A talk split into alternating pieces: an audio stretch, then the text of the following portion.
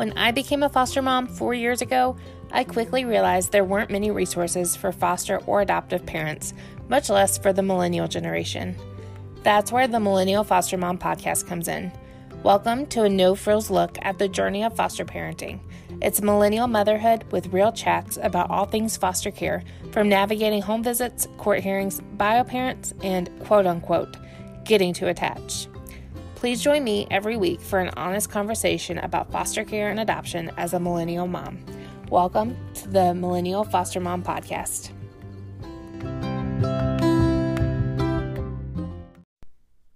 Welcome back to the Millennial Foster Mom Podcast. My name is Brittany, and I'm a millennial adoptive mom through foster care. My husband and I have had 10 kids in our home since we became licensed in 2016, and we have adopted four kids.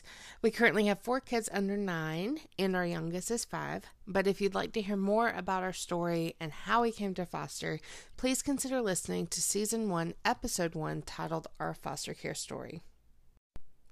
So, as you can tell from the title of this episode, a lot has happened in our lives this past year. And originally, when I wrapped up season one of the podcast, I had intended to return after a month's break. Um, but that just didn't happen. Um, I should have known that as a first year teacher and a mom of four, the end of the school year doesn't slow down, it just amps up the craziness. So, I really just want to say a genuine thank you to those of you who continue to listen to old episodes of the podcast or reached out to me through Instagram to see how I was or you know what was going on. I know as a podcast listener myself, it can be really frustrating to be invested in a show and then the host just kind of ghosts you and disappears. So I'm really sorry I kind of fell off the face of the planet. Um, and I'm sorry if I made any of you feel that way because it was never my intention. Um, it was just really hard finding the time, you know, this year to put this at the forefront. And I'm so sorry that there was such a gap between season one and season two in the beginning. But I thank you so much for still following along. Um, I logged onto my Anchor app the other day out of the blue and was just blown away at how the numbers have continued to rise. And I just genuinely really appreciate you know you still listening and still following along and I appreciate you. So, before we really jump into this episode, I just want to kind of give an overview of our year. Um, and just tell you like what's been going on with this. Um, so this year was really busy but good. Um, January through May was just kind of a blur of my first year of teaching in public school, and then for some crazy reason, I signed on to teach summer school in June and it was just the first three weeks of summer and the pay was definitely nice but it really led to some serious burnout on my end. And i don't know who needs to hear this but if you are in your early years of teaching do not sign up to teach summer school. Even if the pay is super super good you need that mental break um, and then football started for my oldest in July, and every Saturday from July to November, we had football with no bye week this year. And my oldest daughter cheered, and then Carson played soccer. And I thought this year would be a good year to also pursue my gifted endorsement, which I started in August and it'll end in May. So I've also been in school. Um, so it's got to be some kind of personal trauma response of my own to always take something on and never rest and to always want to please. My husband tells me all the time to relax and I honestly think sometimes I just don't know how and I think a lot of moms can probably relate to that. If you just sit down, you just you know, even if you're trying to relax and trying to read a book or watch a movie, you start thinking of all the things you could be doing and then you start feeling guilty. So, that is definitely something that I need to work on in 2022. Um, I also volunteered to be a teacher sponsor for our Good News Club at school, which I love. And all of these things are good things, but it had just created such a busy time in our lives and it was you know surviving the day and getting through the day. And the podcast unfortunately it was just one of those things i had to cut out because i could not um, keep up with day-to-day tasks as well as keeping up with this. So please don't take all of that as complaining. I promise I'm not trying to because I did sign up or volunteer for all of it. Um, life is just busy for everybody in one way or another, and it was still a really great year. Um, all of this to say, the podcast has continued to be a passion project of mine, even though things have changed for us in that area of our lives, um, which I'll talk more about in just a minute. But I still have a lot more to discuss and explore in the world of foster care and adoption.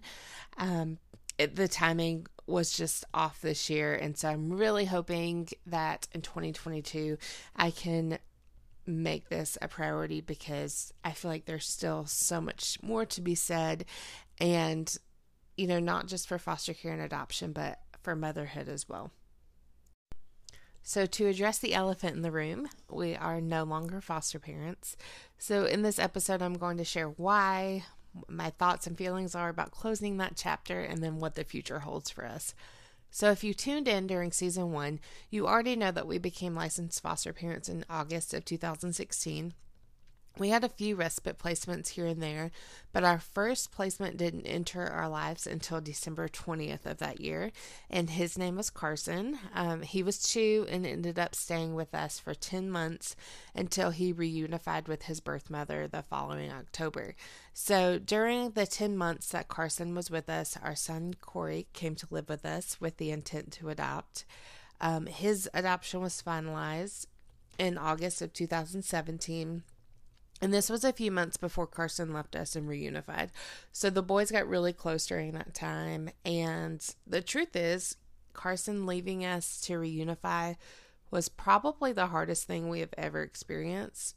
And I know looking back over the course of his time in foster care, like in hindsight, the reason was because he was meant to be a member of our family permanently, and our hearts were just shattered. So, this is not to say that reunifications of foster placements are not painful, even if they leave and do not come back to your home. Um, for us personally, I think just looking back, the way that we grieved makes so much more sense now that we're on the other side. Um, so, fast forward to Thanksgiving of 2018, and our daughters came to live with us with the intent to adopt. And then in January 2019, just as we were finding our footing as a family of five, Carson re entered foster care for reasons I won't go into, but we were just in the throes of trauma and the heartache that comes with re entering foster care. And that for the second time in his life, of the four years that he had lived on this earth, he was separated from his birth family again. Um, but deep down, I felt relief knowing that he was safe and that we would love him and pour into him no matter the direction his case went.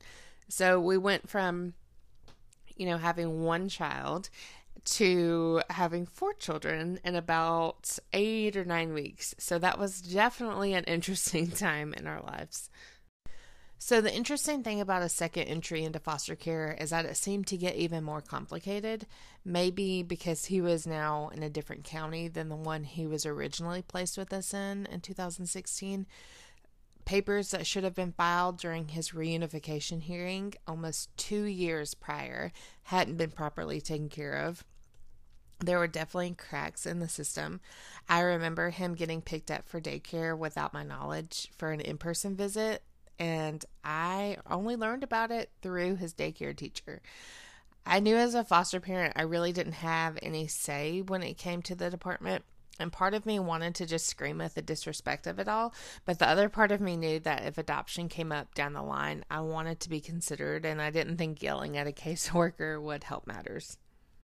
So, as Carson's case did progress, I definitely found my voice. Um, and I really do feel like our home was pretty low maintenance as far as needing things from our caseworkers, except for a disruption we had just after the new year in 2018. But I do plan to discuss that in a later episode. So, our foster care worker always mentioned how we were one of her easy families.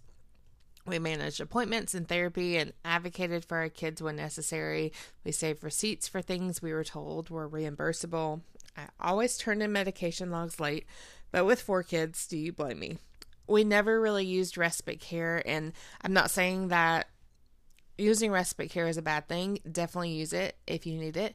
Um, we always ask for travel letters a month, if not more, in advance, and we didn't really need anything from our caseworkers except the update from hearings when we couldn't attend. Um, with Carson re entering our family, we lived our life as a family of six and as normally as possible. The only real reminders that we were technically an active foster family were the monthly home visits, which were mostly virtual due to COVID, and then therapy appointments for the kids. So, in early November 2020, there was another hearing slated, and at this point, Carson had been in foster care for almost two full years, not including his first placement with us. So, on top of weddings, graduations, and so much more, court hearings were also delayed due to COVID in 2020. As many of you know, his case was coming to a head finally, and we were finally discussing the permanency options for him. It was at this hearing that his biological parents made the difficult decision to surrender their parental rights. So, fast forward to June 2021, and just under 1,200 days spent in foster care, Caleb, formerly known as Carson on this podcast, was adopted by our family. So, the day of Caleb's adoption was the last day we were officially a foster family. There were no forms to sign, no farewells or goodbye, really. The chapter of being a foster family was officially over. Um, and it's oddly kind of cathartic to think about. We were all excited in the courtroom, especially Caleb, to finally be adopted, and there were tears shed over his journey in foster care, finally coming to a close. Foster care has defined our lives for almost five years, and we really didn't know life without home visits and covering at least one of our child's faces on social media. We didn't know what life is like to have every person who lives under our roof share the same last name, or to have to ask permission to leave the state, or to document every milligram of children's ibuprofen or daily vitamin you give at placement and why. We didn't know life without caseworkers in and out of our home, but now we do. And I'm not going to lie to you, it is really weird to not be a part of that anymore. I'm happy, but also a little sad. We didn't know parenthood without foster care. And so our lives have changed so much in the past five years. It's really crazy to think about, but it is a good weird, and we are so excited to be a permanent family of six. And I'll think of our time as foster parents fondly because it is how we met and brought home our four amazing kids. But there are hard times too. Foster care is very lonely and it opens you up like a can of worms to the world. People constantly feel entitled to ask extremely personal questions about you or your kids, and I have to use two hands and toes to count the amount of times I've been asked if we went into foster care because of fertility issues. Side note, the status of your uterus is nobody's business, and you are not obligated to share anything about your fertility. And now that we are on the other side of foster care, I see the beauty and the brokenness for what it is more clearly. I can see where we were mistreated or our voices not heard. Some of that was to be expected, of course, but I can also see how privileged we were to walk this path and have four adoptions that were relatively smooth and quick in terms of foster care, that is. Our kids didn't come out of foster care unscathed, and there are still behaviors and trauma responses we are working on. But it isn't unmanageable, and I fully believe that God put these children in our home because He knew we would fit together like puzzle pieces. Foster care will always hold a special place in my heart, and I don't see our advocacy for foster care ever changing, even though we aren't active anymore. It's kind of like being in a sorority or fraternity. You go through a grueling initiation process, there's a financial commitment, and even if you end up leaving after a few years or staying for a lifetime, the memories and the association with it will always be a part of you. So I've had a few people ask why we decided to close our home after Caleb was adopted, and the truth is, we've spent the last two years technically being an active open home, but really we are at a standstill. We didn't have any other incoming or outgoing placements, so we were just kind of floating. And in this time, there were a lot of changes as far as rules and regulations in our state for fostering younger kids. And with our oldest being nine, that would be our max age range. And I would love to have fostered a baby, but with the changing rules and us kind of running out of space in our home, it wouldn't have been in the cards for us most likely. We also felt that to help our four adopted children to heal and to settle, it would be best to close our home so we could focus on their needs. Like I said, our children didn't come out of foster care unscathed. Nobody does. We don't have any major trauma related issues, but there are still things we needed to focus our attention on. And so, after almost five years in foster care, our time has ended but it'll always be a part of our story and a part of our family. And as you know, I have a love hate relationship with Instagram. I've been off Facebook for years, so Instagram is my social media of choice, and usually it's not even on my phone. But occasionally I'll re download the app just to check in with the people I follow. All that to say, I don't know if I will keep up with the foster families I have followed for years. I feel a deep connection to them as we've walked similar paths. But now that our home is officially closed, I kind of sometimes feel like an outsider looking in. It's only been six months since his adoption date, so I can only imagine this divide will grow. It is a weird feeling to feel so invested in somebody else's life, um, someone you've probably never even met in real life, but to realize their posts are triggering. So I'm kind of just figuring it out as I go. I'm trying to navigate this post foster parent life and how we can still support foster care even if there's a little bit of distance. I still have a lot of topics I want to cover regarding foster care and adoption and motherhood, so this podcast isn't going anywhere even if I'm not always the best at posting regularly. I will do my best because I'm definitely not ready to shelf it just yet. And I feel like this episode was kind of a little bit of stream of consciousness. So if you've made it this far, thank you for listening and I appreciate you. Future episodes should be a little bit more structured. So, if you tuned into season one, I had a series called Roses and Thorns, but I want to kind of modify that a little bit to be more of a snapshot of my week and just share a quick moment, whether something funny or something we've experienced. So, one snapshot I'd like to share is something that stresses me out, and I don't know if others feel this way, but I'm going to share it anyway, and maybe you can relate. But going to the post office is absolutely torture for me. I thought about this today because I had to mail my niece and nephews their Christmas gifts. And why did I not just ship it directly from Amazon? Well, it was before I found out that my brother would not be at my mom's house for Christmas. So, my biggest freakout moment is the box dilemma. Is it BYOB, bring your own box, or do you use the ones that they have there?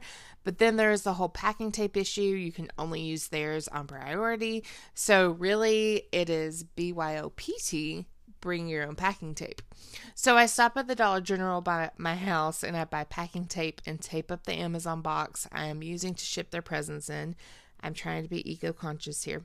And I tape up the box and even remember to bring a Sharpie with me so I could get it prepped in the car before going into the post office. I get in there and the lady looks at the box and I'm thinking like, "Oh lord, what did I mess up?" I forgot to put a return address on the box. So I had to borrow her Sharpie to write one on there. And this is just like the epitome of my post office trauma. I don't know why it stresses me out so bad, but it seems like every time I go in there, I forget something. And uh, maybe you guys can relate, maybe not. Tell me something that stresses you out that most people don't get stressed out by. Maybe one of these days I'll get it right. Okay, and then the second snapshot, there might not always be two snapshots, but I just thought it was something funny that my five year old said this last weekend, and I wanted to share because maybe it'll make you laugh and we can all use more laughter.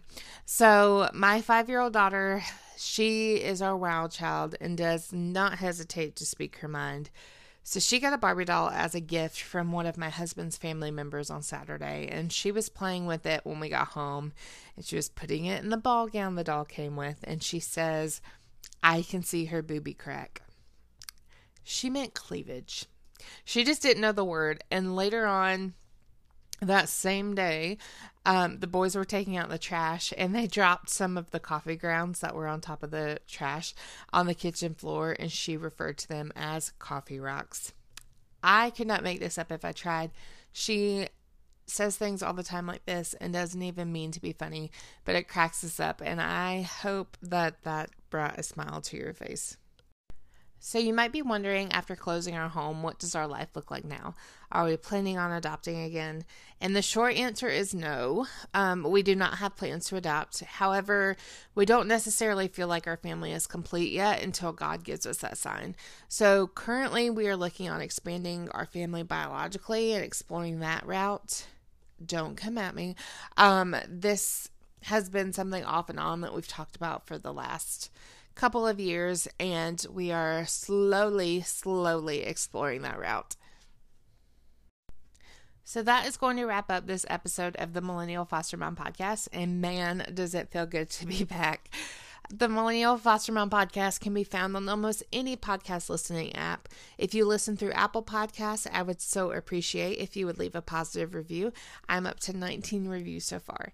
With more reviews and downloads, the podcast will show up in more searches and can reach more foster and adoptive moms.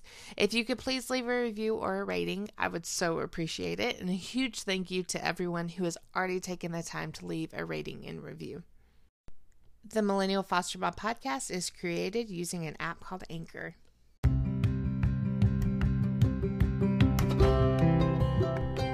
So if you'd like to connect, you can find me on the Millennial Foster Mom Podcast Instagram page, or you can email me at the Millennial Foster Mom Podcast at gmail.com. I promise I will try and be more diligent about checking the Instagram page now that season two is live. Thank you so much for tuning in and listening and hanging in there this past year with me. I am very excited for 2022 and what it holds for this podcast.